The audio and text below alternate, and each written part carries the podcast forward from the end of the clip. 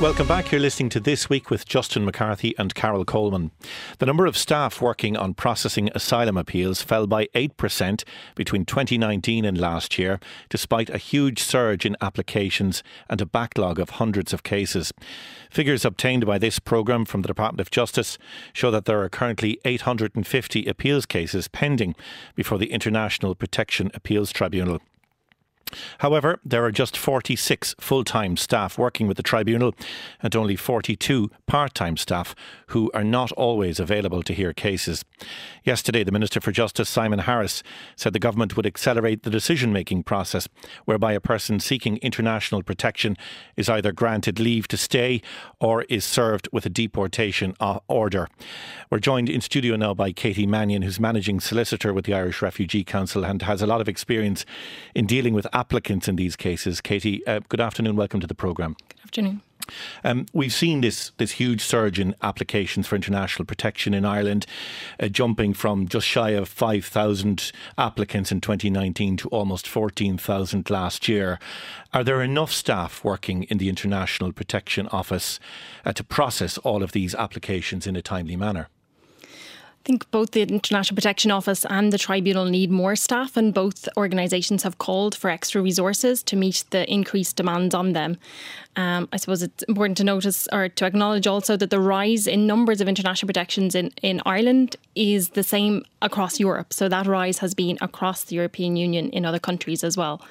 Uh, the figures we have, they show that staff working at the, the appeals tribunal, um, that's part of the system which hears the cases of people who may have been refused leave to remain in the country and who are appealing that decision.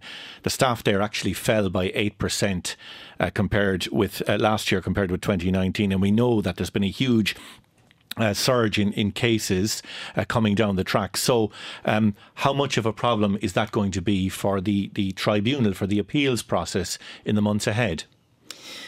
Well, it is envisaged that it will be a problem at the moment. We've seen delays, or uh, interviews have been, or excuse me, tribunals have been scheduled after maybe four months. But we would imagine that over time, with the increased number at the International Protection Office, waiting for 14,000 issues to be decided there, particularly if many of those are subject to a fast tracked procedure, it's quite likely that many more of those will be de- will be decided in the negative, and they will need to be appealed on the refugee status and subsidiary protection, and that there will be a higher number at yes. the tribunal. So more more refusals will mean more appeals, and because we have a lot more applicants, there's more work coming down the tracks for, for, for those people. Exactly. Um, we heard uh, Minister Simon Harris say yesterday that the government will speed up the decision making process. Um, there, there has already been an acceleration of that process in in December. Uh, what what changes have taken place? So, one big change is that uh, previously international protection applicants were given a number of weeks to access legal advice and then to complete a questionnaire in detail about their individual application. Now they're asked to do that on the same day in English. Previously, they could do it in their own language. And that the reason behind that is to get rid of those interpretation and translation um, requirements. But we're really concerned about that step. Another change has been in respect of specific countries. So some countries are designated by Ireland to be safe countries. They're um, subject to a much faster process where, whereby the day they apply for international protection, they will be given a date for their interview immediately. And that could be as short as two to four weeks' time. And they may not be able to access legal advice within that time. And not being able to access access legal advice, what impact does that have on an applicant for asylum in this country? It means they may not fully understand what the legal definition of a refugee is before they complete their form. They may not understand the process fully, and they may not have an opportunity to set out in full um, their complete story and the aspects of their story, the whole chaos and um, detail of their lives, it's very difficult to distill that down to what's relevant to the definition of a refugee under international law if you don't have an explanation of what is relevant to that definition. And if you're asking these people then to complete that form on arrival here on the day they, they arrive, uh, perhaps they've come through a, a, long journey and a traumatic experience. Um, what impact w- will that will that have on those people then? Exactly. It is likely that people may not complete the quest- all the details that they should complete in the questionnaire. They may make some mistakes just because of exhaustion, because of the trauma they've experienced, because they haven't had an opportunity to recover from the trauma or even from the influence of smugglers along the way.